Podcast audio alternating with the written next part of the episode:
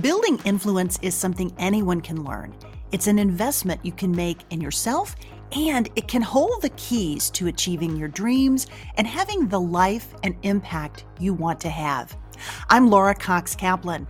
I've learned a lot over three decades about building and sustaining influence and how using it and using it effectively can make a big, big difference in your life and career. Here on She Said, She Said podcast, we're digging into the different dimensions that help us build and sustain influence. If you thought being an influencer was just for social media, think again. Whether you're starting a business, raising money for a cause, negotiating a promotion, running your household, or trying to connect with those who don't share your views, understanding and using the different dimensions of influence will increase your chances of success whatever your goals may be. Listening to She Said, She Said podcast is a smart, efficient investment you can make in you. I'm really glad you're here and I'm excited we're on this journey together. Hey, friend, welcome to She Said, She Said podcast. I'm really glad that you're here. This week, I'm bringing you a special bonus conversation. It's actually a conversation that I recorded with the fabulous Dr. Laura Camacho for her podcast, which is called Speak Up with Laura. Now, Laura actually joined me here on She Said, She Said podcast. I shared an encore of that conversation uh, last week in episode 254. But Laura and I agreed that there is so much synergy between our two podcasts and our platforms that it makes sense to share them here. So, neither of us have ever done this before quite like this. So, you'll have to let me know and let Laura know what you think about this exchange. A great big thank you to her for her willingness to share and to reciprocate. I really, really appreciate it. And that is just the kind of gal that Laura is. I have loved getting to know her and following her show. And it's been a real pleasure to have her here at She Said, She Said podcast and vice versa. Now, if Laura's podcast, which is called Speak Up with Laura, if it's new to you, I hope you'll go over and follow her as well. I have loved her content and her terrific guests and the topics that she tackles. So be sure to check out Speak Up with Laura. I find that there are so many complementary topics, and I think you'll really love the work that she's doing. Now, in addition to the podcast, Laura is a communications coach and she's the author of a terrific book that is called The Practical Guide to Effective Communications. In last week's episode of this podcast, Encore episode 254, Laura and I talk about how to get more visibility for your work and why that makes such a big difference as you're building influence for yourself. You will find links both to her podcast and her terrific book in that episode, episode 254, and in this episode, episode 255. Now, this week, as I said, we are turning the tables a bit, and I'm answering Laura's questions about She Said, She Said podcast, about my own career journey and pivot, and this big topic of influence and why I think it is so important. A few specific topics that Laura and I dive into that I think you will really appreciate. We talk about the scary parts of career pivoting and reinvention, and I talk a little bit about my own story. We talk about how to brag effectively, including this piece of why including your setbacks or your failures, however you refer to them, can be a valuable and differentiating asset. I, I, find that folks sometimes overlook that, and it can be a really powerful piece of what makes your story unique. Laura and I break down the three key buckets in my influence framework that I talk about in this podcast a good bit. We talk about board service and I share some advice for how you can position yourself for potential board roles. Laura and I talk about and share some advice for creating allies and for building your network. And we talk about how to turn an interaction or a meeting into a longer term relationship with a potential mentor. We cover all of those topics and a whole lot more. Again, this is bonus episode 255. It's a previously recorded conversation with the fabulous Dr. Laura Camacho, who has graciously shared this episode with me so that I can share it with you. Be sure to let Laura and me know what you think about the conversation and which of the topics we talk about actually resonate most with you. For now, though, here is bonus episode 255.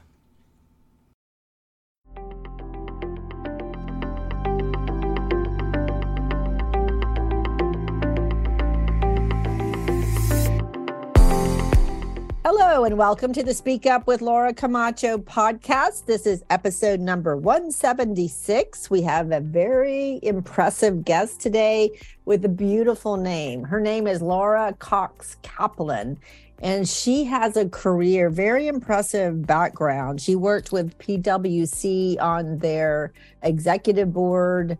She's really navigated public sector, private sector, politics. She's worked with getting more women in elected office. She has written a book. She does, she's a public speaker. She's on a lot of boards of companies and on nonprofits, and she does consulting. So she is going to help us understand what it means to really influence decision making and policy. I think that will be super interesting. And I'm also going to ask her about how some of us listening, like what we can do maybe to get on a board, being on a, a corporate board or a nonprofit board I'm on one is it's a really good way to expand your influence and your visibility and to offer value in a different way. Kind of fertilizes the work you do in your day job and lets you uh, use your talents in a slightly different way to a slightly different audience. It's just a great activity once you once you have enough time. I mean if you're if you have three kids under five and you're working a full-time job right now probably not the best time to be on a board but you know in five years ten years it'll be a different story. So i hope you are doing well today. It's going to be a very interesting conversation. All right this is so fun to have laura cox kaplan with us and I want you, uh, I want first of all, thank you for coming to the Speak Up podcast, Laura. It's exciting to have you here. I'm and so you, happy to be here, Laura. Thanks for having me. Of course. So, you know, you're an influencer, you're in Washington, D.C., you have this very prestigious background working with PwC, working with the SEC and the Department of Labor, not Treasury, or, or Treasury, yeah, Treasury, yeah, money, yeah, the yeah. money. like uh, that whole tell, alphabet soup business, right? Yeah. and guys, listening to you know, by the way, Laura, just so you know, this audience is not only are they highly conscientious high performers, they're also very good looking. So they want to know, like, how is it that you managed to do all the influencing that you did in that kind of environment? Because it does sound a little bit intimidating to be in that political world, at least to me, it does. And I want I want you to tell us about that and tell us about the She Said She Said podcast which I was a guest on uh, yes. earlier, earlier, this year. It was right. great. A lot of fun. So just tell us a little bit about your background and the way you see it. I will. I will. Laura, thank you so much again for having me. And thank you for those lovely, lovely words. I don't know that it, any of it as is, is as impressive as you have made it out to be, but I have been really blessed with an interesting career journey so far and very blessed with incredible people that I've worked with and learned from. So I actually got my start in kind of an interesting way in that I was in college and my grandmother, Lottie Mae Roach, I grew up in this small town in Texas called Rising Star. And I was at the University of Texas at Austin mm-hmm. getting a degree in journalism and political science. Mm-hmm. My grandmother met our then congressman who was from, you know, represented this rural district in West Texas. And she met him. She was the grand marshal of our parade for the 4th of July. And she just loved him, thought he was like such a nice man. And she saw in the newspaper that he was accepting applications for interns. So she called me up and said, You need to send them your resume. This would be a great experience for you. So I did. They picked me. I came to Washington. It was life changing for me because I really had not understood what it meant to be part of this you know political and policy world and having these opportunities at a really young age to explore leadership firsthand to have an impact to really work alongside people you know making hopefully big decisions helping people. I just loved it. It was incredible. So when i graduated i took a full-time job with that congressman that led to becoming a press secretary for a senator from Alabama and spent a number of years doing that and then worked in a presidential administration. And so it was sort of a path that started in communications and then communication strategy and then evolved into more policy roles essentially. And then those policy roles ultimately rolled into a corporate job where I took all of those skill sets and ultimately could marry them up and create strategies for PricewaterhouseCoopers. This was, you know, in those days, I started working at PwC back in 2004, and this was after Enron and WorldCom and all those corporate governance scandals of those days. Mm-hmm. And the firm was becoming regulated for the first time. And so they needed a strategy and it it required the elements that I had been working to fine tune in my career. It, you had to win over the hearts and minds of partners inside the firm. You had to win over the hearts and minds of the investing public that had completely lost faith in the quality of audited financial statements at the time and it was also winning over the hearts and minds of regulators and and convincing them that we were doing the right thing that we were listening that this was you know something we could engage with them on because these rules were being written and you know not everything was not so smooth. It was a little clunky in those days. Yes i'm sure. It was. And so that's kind of my career path. And then after a number of years at pwc I you know, developed some form of wanderlust, I guess you could call it. But I needed some new challenges and I really wanted to challenge myself more creatively. And I wanted to have a way to use all the things that I had learned and all these experiences and these lessons that I had gained from other people and share them with others in a more direct way. And so that evolved into a teaching position at American, where I teach as an mm-hmm. adjunct once or mm-hmm. twice a year. Mm-hmm. Um, I teach a women's leadership course. And then that course ultimately grew into She Said, She Said podcast, oh. which I was so oh. happy to have you join me on. So that's kind of the story in short form. Oh my gosh, that is so interesting. So I want you all listening to take note and take heart because I talk to a lot of you, and you know, about your promotions and your career. And sometimes I know some of you want to do something different. So you can learn from Laura Kaplan's experience and mine too, that you can do something different. It's just a matter of being prepared to accept a risk, a certain level of risk, and preparing the best you can. Mm-hmm. And I think that's really ultimately what makes such an interesting life, right? Yeah. To, to, to, to do that. I and, think all that's true, mm-hmm. Laura. I would say one more thing, at least in my case. I don't know if this was true for you as well, but another element of it was it was scary as all get out to mm-hmm. make a career pivot because I had loved my job. My job at PwC was the job that I had ultimately aspired yeah, to. It that sounds was the really... job that I wanted. And right, I was paid a lot of money and I got to be kind of fancy pants, if mm-hmm, you will. Mm-hmm. You know, mm-hmm. I went yeah. to a nice restaurant, you know what I mean? Like there was a lot of the golden handcuffs were a very real thing. And ultimately, I had to break up with all of that mm-hmm, in order mm-hmm. to try something different. And that was incredibly scary. The scariest part, though, for me was being willing to reinvent myself in a way that was going to sort of take me to the next level, both mm-hmm. personally and professionally. And recognizing that I didn't have to have a label of somebody else or mm-hmm. some other organization attached to me in order to be who I was. And right. that was really, really hard for me to get my right. head around. It took a long time. It is scary because, you know, you, in a sense, made it. So what's next? I mean, I understand that. I think everybody listening deals with that fear and and I think it's just that there is a risk and that's something to manage. And there's so many things that you don't know that you don't know, but you can't know until you actually cut the cord. Right. and, and I do I think, you know, for me, preparing to go out on my own meant, you know, making sure I had enough savings to get me through a Yes. year of less income. And, and that So definitely helped. And the only thing I miss from my corporate days, which were not as glamorous, but it, they were good in learning, is PTO. right. Self-employed people do not get PTO, but we, we get we get TO. It's just not paid.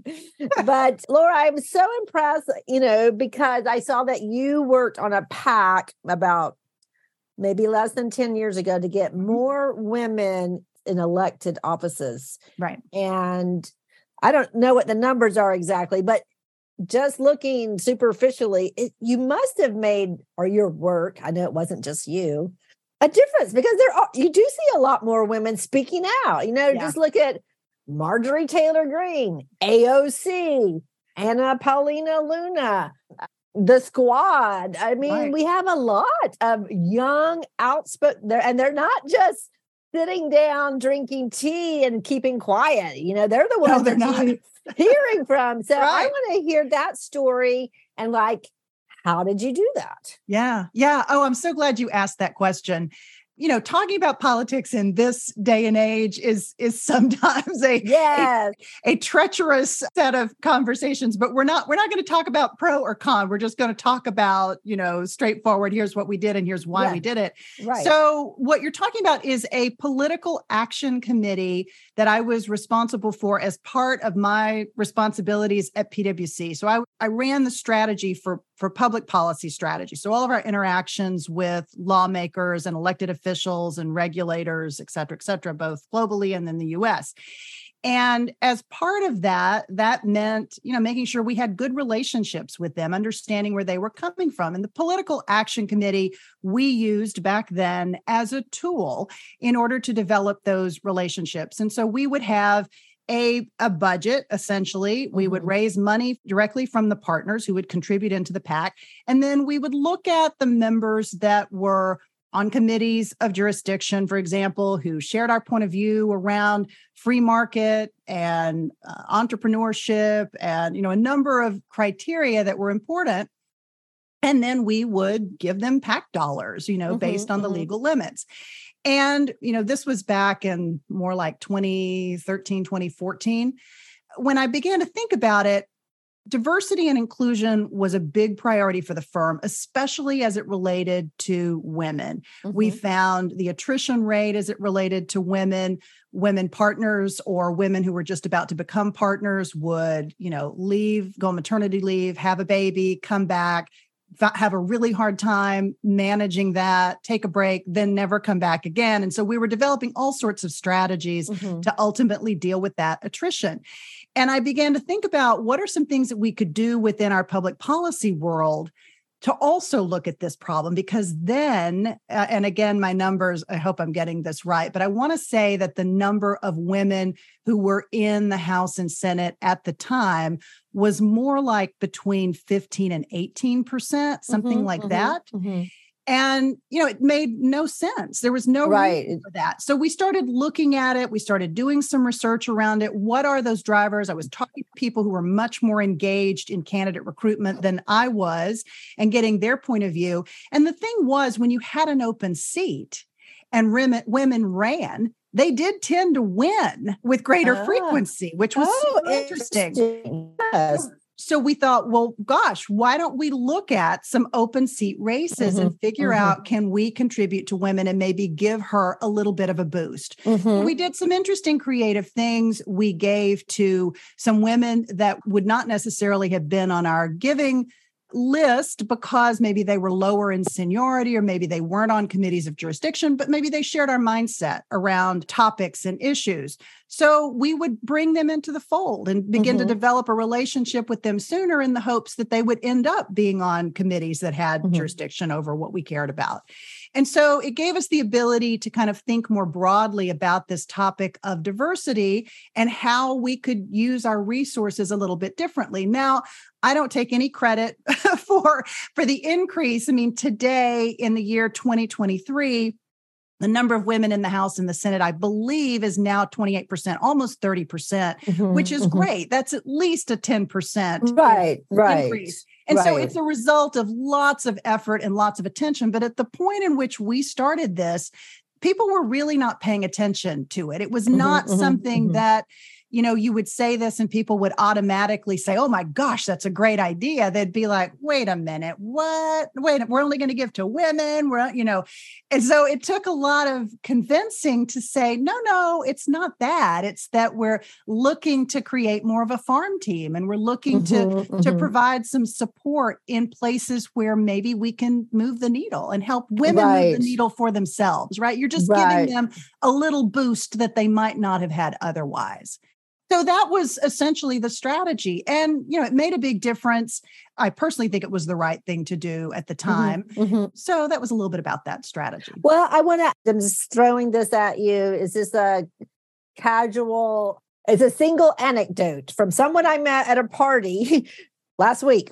And she is a local personal injury attorney. So uh-huh. she's a, you know, very aggressive in court. You know, she's not a she's not an introvert. no, she's not an no. most likely.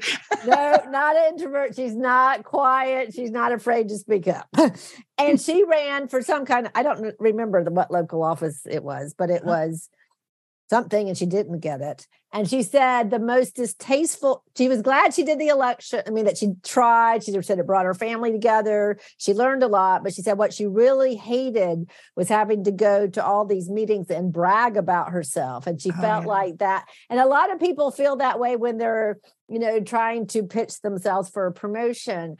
So I know you have a lot of experience in this. Like, what is your word to someone how to be convincing and compelling and and i don't think you need to brag about yourself but what what how would you respond to that yeah so it's a great question and i struggle with this just like any other i think normal person most right. normal people right. have a hard time looking at their own resume and being like wow i am so fabulous you know instead they look right. at it and they're like oh yeah everybody's done that but mm-hmm, everybody mm-hmm. hasn't done that in the Correct. same way that you've done it and so i think my tip as it relates to this is to really be honest and think about your own story and those experiences that you can string together that truly are unique to you, right? Mm-hmm, Where you mm-hmm. grew up, how you grew up, the jobs that you've held, the mentors that you've learned from, all of those experiences. And don't forget to include the experiences where you dropped the ball, you fell short, right. you didn't know something that you needed to know. You can call it failure, or you, in my opinion, you call it setback because failures are something that you should learn more mm-hmm. from than mm-hmm. it, mm-hmm. you you are the one who can define whether it becomes a failure and to me it's only a failure if you don't learn something from right, it right right right so that's a great point thank you remembering to incorporate those experiences as well when you're telling your story when it's truly authentic to you and you're you're the other piece of this that i would i would sort of take is once you've done that then think about what is that opportunity that you're crafting your story for? Is it a job is it, Laura, as you and I have talked about in the past, about credentialing yourself maybe for board service, right? Mm-hmm, mm-hmm. Whatever the opportunity, or maybe it's appealing to a new client.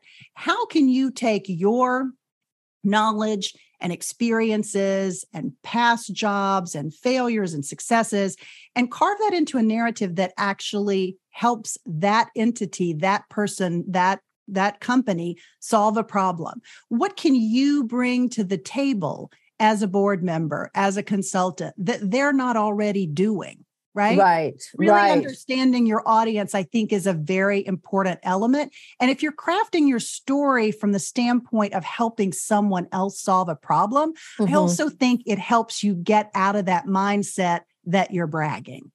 Yeah, I love that because also the stories like bring us together because at some point, if you tell three stories, to an audience of 300 people everybody's going to relate to one aspect of at least one of your stories. Yes. And just as a fun example, when you were telling about having that political internship, it reminded me of that position. A political internship had a pivotal role in my family, in my mother's generation.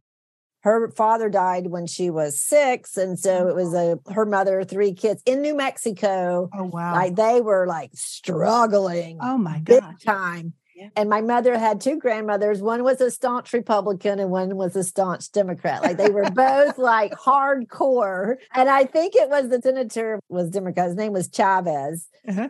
And back in the day, instead of interns, they had pages. So Uh-huh. this was, I don't know, the 50s, maybe. Yeah.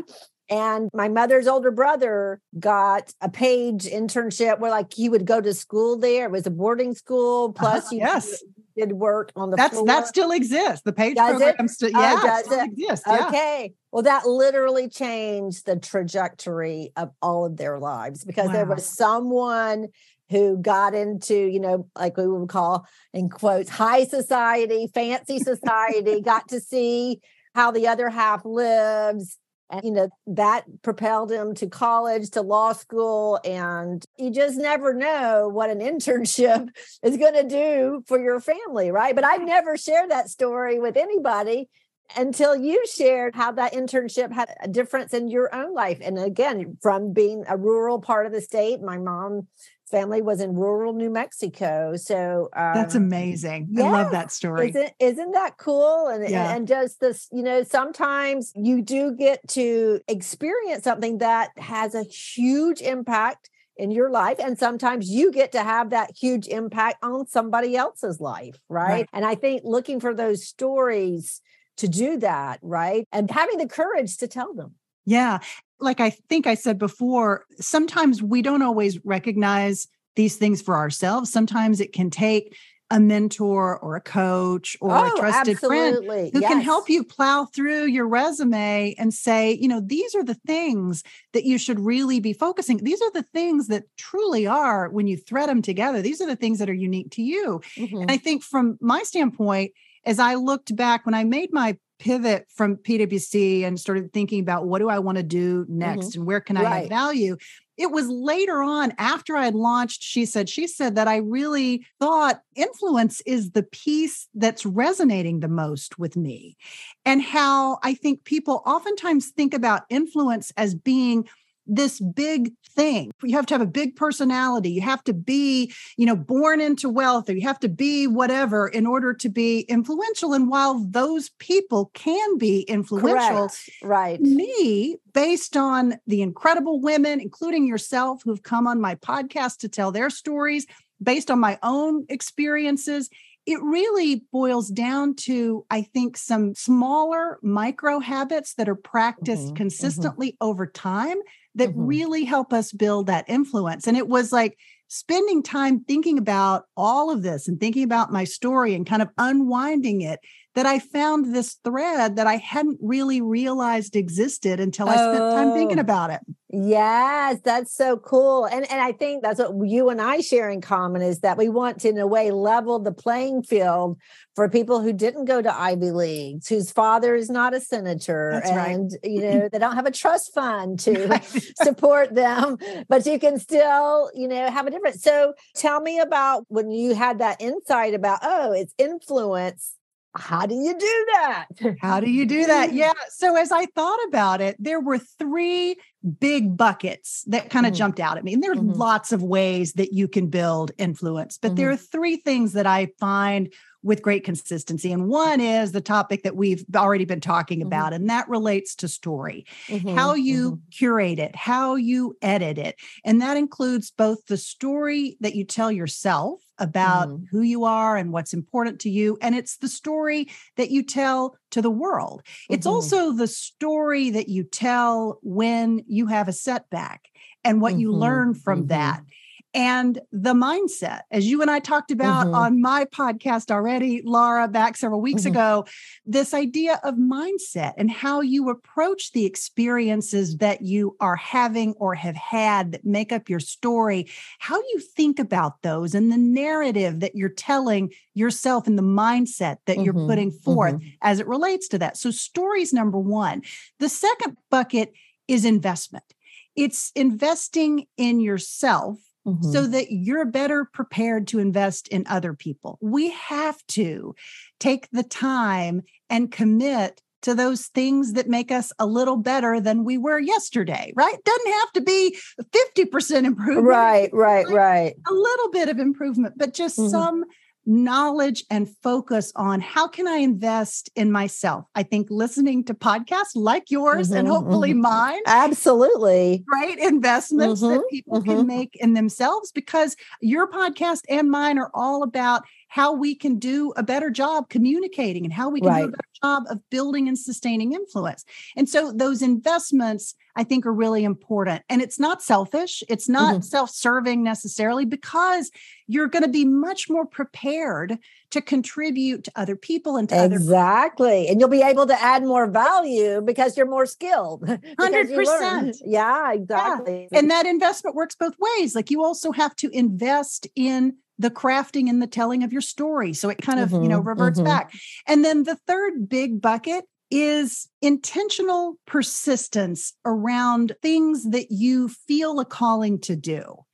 And by that, I mean sometimes through some you know, weird force in the universe, perhaps, not to get too woo woo, but mm-hmm. something will tap you on the shoulder. Right, right. And will tell you you're not where you're supposed to be. Right. And you'll say to yourself, well, where am I supposed, supposed to, be? to be? Right, right. That answer may not mm. be clear. But mm-hmm. what is clear is that you're not where you're supposed to be, and that maybe you should take some steps to go on that journey and figure out what that is. Mm-hmm. And my advice as it relates to that 3rd mm-hmm. bucket is mm-hmm just do some things try some things right experiment learn a lot by experimenting mm-hmm, and mm-hmm. by exploring and the answer will ultimately be revealed much faster than if you just sit around and think about it right? yes it's never going to come if you don't do something 100%. Massive action. Yes. Totally. Thinking is great. But mm-hmm. what I find with women, a lot of times, myself included, is that we can think ourselves out of. Oh, for sure. Right? Absolutely. You, you, get this huge benefit, both in terms of what you learn, but also in terms of the confidence that you build by trying new stuff. Even if you realize, okay, I need to practice at this. I'm right. not good at right. it as I could be, right? Um, even if you realize that, you're learning through that process. And there's a lot of growth that comes through doing in a way that I think that same growth doesn't necessarily happen when you're just thinking about it. So right. that's my influence methodology, if you will, for lack of a better term. It's kind Your of the framework. yeah, yeah my framework. Exactly. Well, I just want to recap for our audience. I think this is extremely useful. And I want to maybe take this and say that the motivating factor and the factor that shows that it's not arrogance or it's not selfishness. Yeah. Okay. So Laura's mentioned story, your stories around the things that you've learned, right? And why the thing that you want to influence about is important and useful and helpful. And then investing in yourself and your skills. And then just like Laura said, like I often coach my, you know, corporate clients to be communication coaches for their teams. I'm yeah. like, you're their boss, you're seeing it coach them yeah. because but they can't do that if they haven't been coached that's right, right. and then the intentional that. persistence and you know paying attention if something doesn't feel right like Laura said, you might not get the answer in the moment, but try different things, you know, maybe travel, maybe public speaking, maybe attending a class, mm-hmm. maybe meeting someone. I think all of those are extremely useful. But what is the end game with your influence, folks? It's not please see how magnificent I am. It is that is not what we're about. It's about let's make this operation better. Mm-hmm. Let's be more streamlined or more useful to others or serve others or help others in some way. And in any case, you're the egg that lays the golden egg. And part of those eggs is influence, right? So yeah. it's really about your mission, you know? And we're all yeah. here, we all have a purpose. And I think the influence is probably part of that purpose if you're listening to this. Well, and it's how, how, you relate to other people, right? I mean, yeah. Laura, to use sort of how you and I found each other, mm-hmm. we found each other, I think, through both the Southern Sea, the Southern mm-hmm, Coterie, mm-hmm. as well as the Lydia Menzies Supper right, Club, right? right? Both of which were investments in ourselves. Exactly. And it's, you know, this was investing in developing a relationship. So, mm-hmm, not just mm-hmm. investing in the groups, but also being proactive about investing and developing a relationship. I reached right. out to you and said, right, Hey, Laura, I love your podcast. I've listened to Speak Up with Laura mm-hmm. several mm-hmm. times. I always get something out of it. I want you to come on She Said, She Said podcast. And you said, That's a great idea. I want you to come on Speak Up with right. Laura. and we're collaborating. I think the collaboration and developing those relationships is another example of how we can invest in ourselves and also how we can invest in others. It's creating that mm, network. Right. right? That's right. And everybody listening, because I'm sure you're thinking, well, what a, you know, Laura could have pitched that she wanted to be on my podcast or me on hers. And I could have said, oh, no, I would never do that. I, mean, I can, really can't imagine, but it, it is a possibility. Yeah. yeah. Or, you know, I'm having knee surgery tomorrow. I'll be out for three months or something. That would, you know, something like that. So there is risk. And I mentioned risk because I had just heard that's, you know, it's a way of addressing this. I guess it's another name for fear. And We all have fears. That is right. just part of life. you don't get out of life without having some fears or some risk, and it's a matter of managing it. So, Laura, I want to pivot to something very specific that you are really good at. And I know that some of the people listening would like to get some tips on how to be on a board. I think mm-hmm. most of the people listening who want to be on a board would probably rather be on a non-profit, but mm-hmm. not everyone. So, like that's a whole different world. Tell us about that. Yeah, so that's a great question. I really have loved my board service, both my corporate board service as well as my nonprofit board service, and I do both but I think it can seem very mystifying. And people yes. can say, okay, I want to be on a corporate board, but not have a real understanding of what that actually means and mm-hmm. why. Mm-hmm. And I mm-hmm. think the most important thing to think about is what are the requirements of a board member first right, right right is it really something that you want to do and where you can add some value right and understanding that the financial piece is a mm. very very large piece. It's not the mm-hmm. only piece, but it's a very large piece of certainly corporate board mm-hmm. service mm-hmm. and to a large mm-hmm. extent, nonprofit board service as well. Okay. However, in addition to that, it's important to think about the boards where you see a particular problem or opportunity perhaps mm-hmm, that that mm-hmm. company or that entity might have mm-hmm. and you match that up with your skill set some mm-hmm. knowledge or experience or perspective that you mm-hmm. can bring to the table and i think that really is where the magic sauce is if you can sit down and talk to someone in that company, ideally right, the CEO, right, and right. talk to them about what are you looking for or what are your challenges. That's the way that all of my board roles have ultimately came to be. Mm-hmm. Either in conversation for one board and I met with a board member who said, "God, this is not going to work because we don't mm-hmm. need that." But I have another board and you'd mm-hmm. be perfect for that mm-hmm. because we do mm-hmm. have these challenges. And so I think being really honest about your resume, what you know how to do, and matching that up mm-hmm. with the kinds of challenges that that entity is likely to be facing. I think that's a really great way to think about board service. There are other strategies and suggestions. There's a mm-hmm. lot of different groups that exist out there now. I had Sukhinder Singh Cassidy, who was the CEO of StubHub. She's just taken a new job I think recently, but she wrote a book called Choose Possibility and she ran or runs a nonprofit group called the Board List, which you can go, oh, you, know, you, oh, can register okay. on it. I think you have to be referred by someone, but you can register on that. Then another friend of mine, Lisa Shalett, has a group called Extraordinary Women on Boards. It stands oh. it's EWOB is the, oh, is the I love it. I love it. But Lisa Mm-hmm. you can you know google and mm-hmm. find on linkedin mm-hmm. has this incredible group which really is a group that helps support women both in their quest to go on boards, mm-hmm. but also a support network for maybe working through challenges and improving your expertise, sort of the continuous personal improvement, the continuous learning, and they provide some support in that regard. There's a lot of different groups that are out there, but I think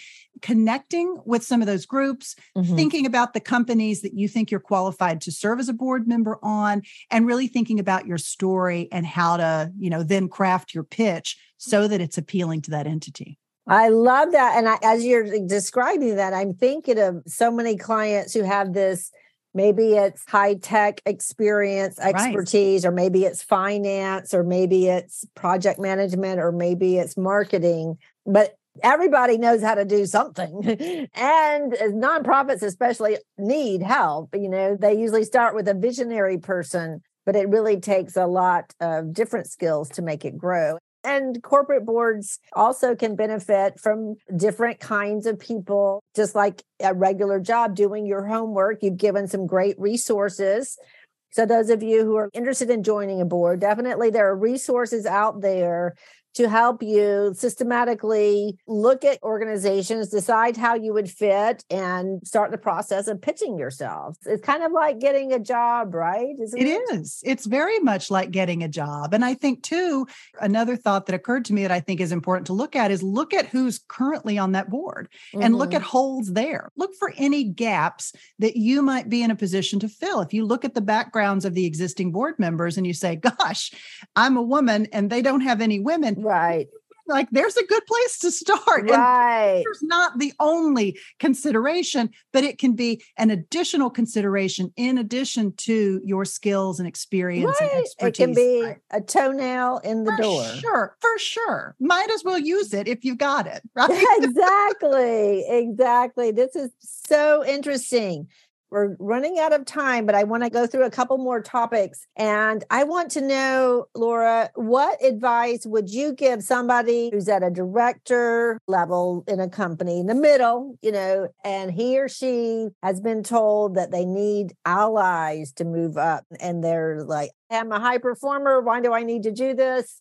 What is your advice to someone wanting to move up to VP level? yeah. I think building your network is a really important one. You and I talked a moment ago about the mm-hmm. importance of collaborating, of investing in relationships. Mm-hmm, mm-hmm. That also applies, I think, especially applies as it relates to folks that are at that level of director. Mm-hmm. Well, how do you do that, right? How do mm-hmm. you? Yes. You know, how do you do that?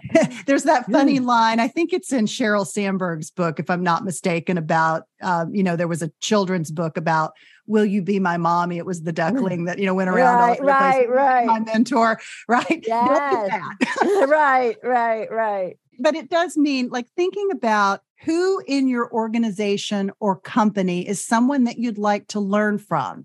And mm-hmm. rather than just reaching out and saying, Hey, I'd like to pick your brain, God forbid. Don't say that ever. Please don't ever say that. Instead, call them up and say, I'd really like to get to know you and understand how you got to this point in your career. And then I also have maybe some thoughts or suggestions. Like, think about this in advance and understand who your audience is and who mm-hmm. you're talking to to, mm-hmm, but mm-hmm. come mm-hmm. prepared for that interaction with some really good questions and some areas that you think they could maybe give you some advice on, because those mm-hmm. are the people who can help you rise up the corporate ladder, if you will. If mm-hmm. you're in a corporate job and you're looking to rise up, you know, find ways of talking to and building a relationship with those folks. The way to turn those interactions, right? You've requested a meeting and the person has been very gracious and said, I'd be happy to tell you about my mm-hmm, career mm-hmm. journey. But the trick is, how do you take that one meeting and turn right. it into oh. an actual relationship, right? Yes. How do you how do you make it sticky? I have a lot of great examples, but one in particular, because it stands out in my mind because it was an intern who did this. Mm-hmm. And she was part of an internship program that I started in our public policy group at PwC. And she said, I'd really love to sit down with you and understand more about your career. I'm like, of course, because mm-hmm. that's the whole purpose yeah. of having them there, right? Right. She sits down with me and she literally has a list of questions, you know, and things. Mm-hmm. And then she also had a list of things that where she thought she might add value. Oh, wow. Said, could we make this a regular thing? And could I come back? And would you mind sharing with me anything that you think I could help add value on? Maybe topics where mm-hmm. a younger person's perspective might be right. I mean, technology is a great example, you know, depending on how right. old you are and you're listening. Right. Right. But technology can be helpful if the person that you're trying to develop a relationship with has to happens to be more senior to you, right? Mm-hmm, or mm-hmm. some other experience that you've had that you think they might benefit from. So finding ways of adding value to that person that you want mm-hmm. a relationship with, I think is a really important way to go about that. And if you're approaching those interactions from the standpoint of curiosity, what you can learn, and what you can also contribute and how you can invest in them. Um, right. Um, I love that. After the fact, like that's an easy thing to do, right? So true. You, are reading your Harvard Business Review, you're reading The Economist, you're reading whatever, and you run across an article that you're like, oh, that would be so great. Sally spent all that time with me in that mentor conversation. I'm going to send her this article because mm-hmm. I think she really love it and you write a note that says, yes. Hey, Sally, thank you so much. I was thinking again about our great conversation and I ran across this article. I think you're going to love it. And maybe share a couple of thoughts or a right, right. Takeaways. Exactly. And she may not read it ever, but it still built the relationship. And you thought about her, right? right. You, you, are investing in her and showing that you care about her as well. Mm-hmm. It's not just about you, right. about investing in her. I think that's really a very important tip and tactic, certainly to building a network. It also, by the way, to circle all the way back to, to tie this conversation uh-huh. up in a bow, it's about building and sustaining influence. Those are right. some of those micro habits that really help us solidify relationships. They help us grow. They help us develop that network. Those are the people you're going to turn to and say, Oh, hey, I'm launching this new thing. Would you consider writing a review or providing right. some support or introducing me to someone? Right. right? Going out on a limb. Just think, Laura, how long ago did that intern reach out to you? Like, how long ago was that conversation that oh, you still remember? Uh, that would probably have been, oh my gosh, at least a decade. Oh, more than that, probably more than a decade ago. And she still reaches out, by the way. She's done so yes. well in her career. And I don't, I don't hear from her all the time, but I hear from her probably once or twice a year she was super intentional about mm-hmm. the actions that she was taking.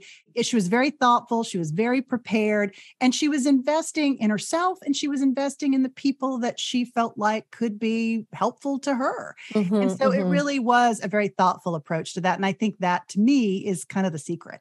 I agree. When you say to someone, Oh, I'd like to pick your brain. They just Please they it makes them want to crawl into a hole and never go.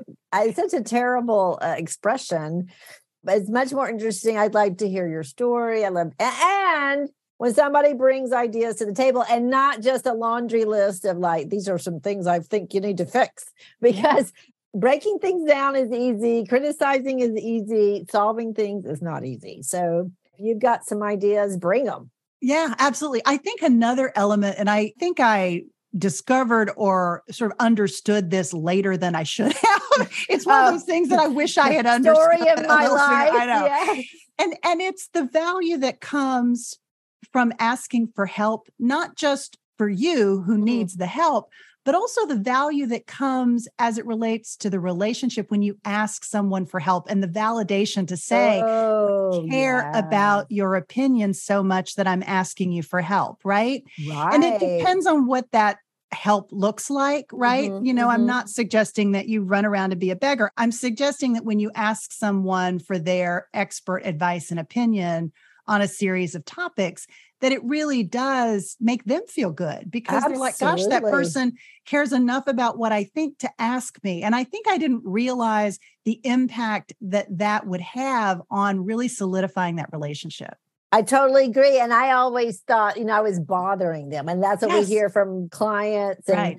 younger. Oh, I don't want to bother. No, no, no. I mean, if it's well thought out, if it's well crafted, you know you're not just sending some half baked oh I just thought about what do you think about no it's uh, when you bring that well thought out proposal pitch idea and get that feedback and that also if that person participates in it then you're they're going to be bought into it and actually help you move the whole thing forward so it's a real win-win. Just so many wisdom bombs falling on everybody. How is this even free? I don't know but it is so well, I I mean, I am getting a lot out of our, you know, hmm. our new friendship. Yes. So delighted to have had you on She Said, She Said podcast. And I'm so happy to be here with you. As I said before, I'm an avid listener of Speak Up oh, Laura. Well, I, mean, I get a lot out of it. Good. Well, now before you go, though, I, I'm going to give you some rapid fire questions. Okay. I want we want to learn more about Laura. And then, you know, there's a lot of people that work for big companies. Maybe they want to bring you in. How can they reach out I would you? love so, that. Uh, where did you go on your and I know the answer to this, but the audience doesn't. It's a super cool place. Where did you go on your last vacation? Oh, I had the most amazing vacation, I would say, of my entire life. I have to say, we took 16 family members to Israel both oh, wow. sides, my husband's family and my family, over the holidays. My husband is Jewish. My, I'm Christian. My family's Christian. Um, but all these family members of, you know, from two different religious perspectives over Christmas. And we Love covered that. the entire country in a 10 day period. It was extraordinary and incredible. And I just loved it. I could go on and on and on. So if you need any yeah. tips for Israel, let me know. I am. I just oh, thought it was incredible. So yes. Yes. I, I saw that on Instagram, the pictures, and I was like, yes. oh, I, oh, I learned so much. It was just uh, it was amazing. God, so good. What is your favorite dessert?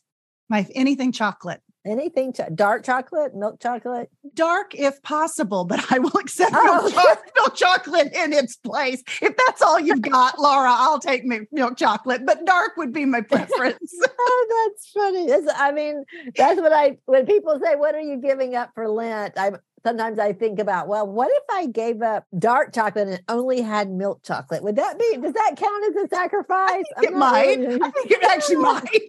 right. Uh, what is your favorite store? My favorite store, I have a couple. Oh. You and I oh. talked about this earlier, but for clothing, I'm really into dopamine dressing right now, as that. we talked yes, about. And, and that, that is like, you know, using color and pattern that helps make you feel more creative and more mm-hmm. alive and maybe a bit happier. Um, mm-hmm. there is a gal that I uh, ran across um, and learned about through the Southern Coterie, which Laura mm-hmm. and I are mm-hmm. both mm-hmm. members of. Her name is Morgan Hutchinson, and she runs a company called Buru. You'll find her on Instagram at Shop Buru.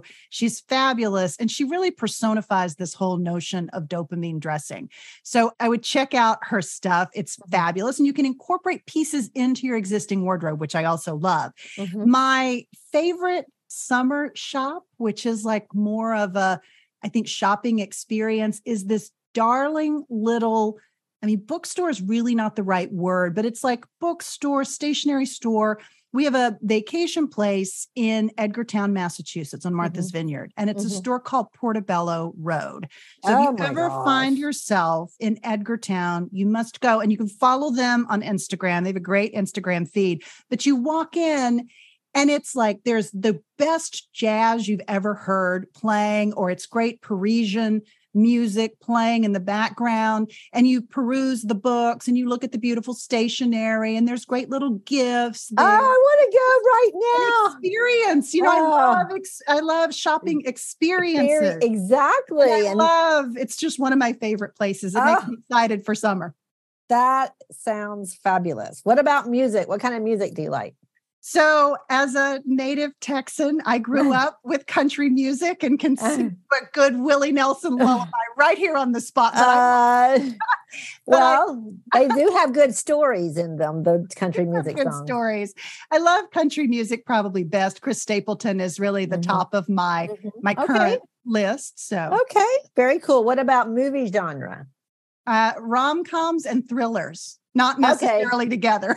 right, right, right, right. Good. Um, how would you describe your personal style? Maybe it's a dopamine hit of dopamine, or what would you say? I mean, I think it's sort of corporate classic with a twist. Mm-hmm. It's taken okay. me a while with my sort of life pivot to also pivot my wardrobe, which sounds like a crazy thing to say. No, but it, you know, I didn't it doesn't make sense for me to wear a bunch of sheath dresses all day long. No. But I still kind of like something that's tailored that has mm-hmm. a little more edge because now I can get away with it in a way that I didn't necessarily feel like in my corporate jobs I could. So now I can mm-hmm. pretty much wear whatever, but I like to be I like to be dressed. I like to wear shoes even if I'm working from oh, home. Absolutely. I kind of like to to get dressed. I, um, I, I love clothes and I again it makes the whole dopamine thing, it makes me feel good. You know, I like oh, no, no, no. And it transmits. I mean, it's come, I mean, you guys are not going to see Laura eh, the way she's dressed today, but she's got this super cool mixed print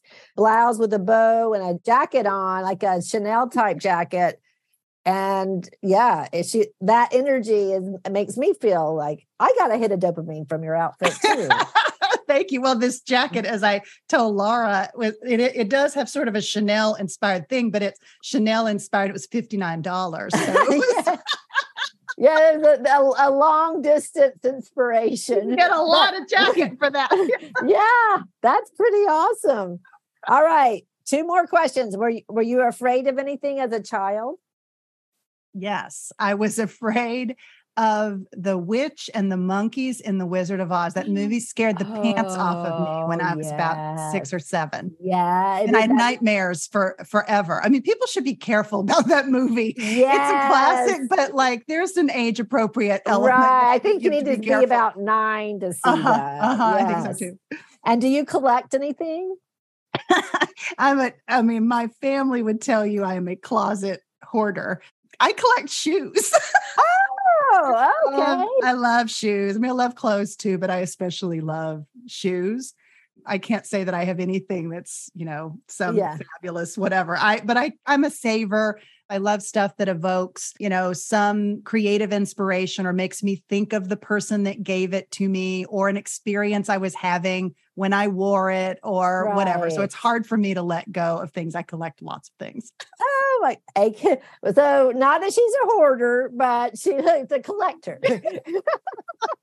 we're gonna All stick right. with that. yeah, we're gonna stick with that.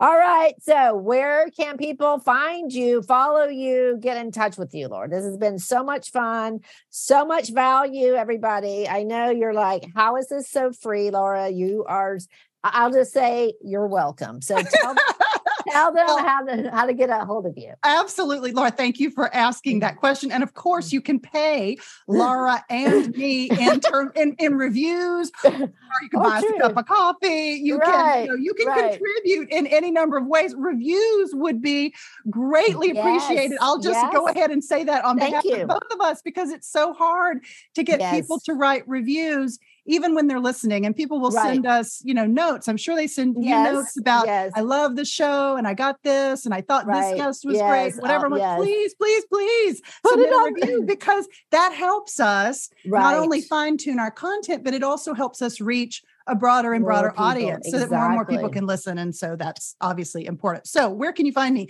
She said, she said podcast.com is our mm-hmm. website that you'll find she said, she said podcast with me, Laura Cox Kaplan, anywhere that you listen to podcasts. Mm-hmm. Um, those are the best places on social media. You'll find me at Laura Cox Kaplan with a K. And I'm on Instagram, LinkedIn, Facebook, Twitter, pretty much everything at this point.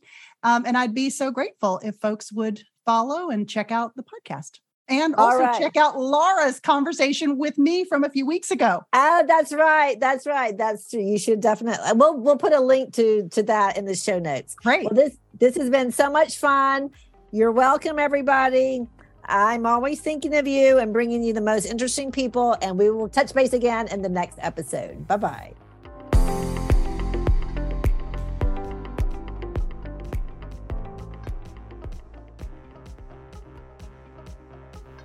Hey, friend, thanks so much for joining me today for this week's bonus episode, episode 255. My conversation with Dr. Laura Camacho on her terrific podcast, which is called Speak Up with Laura.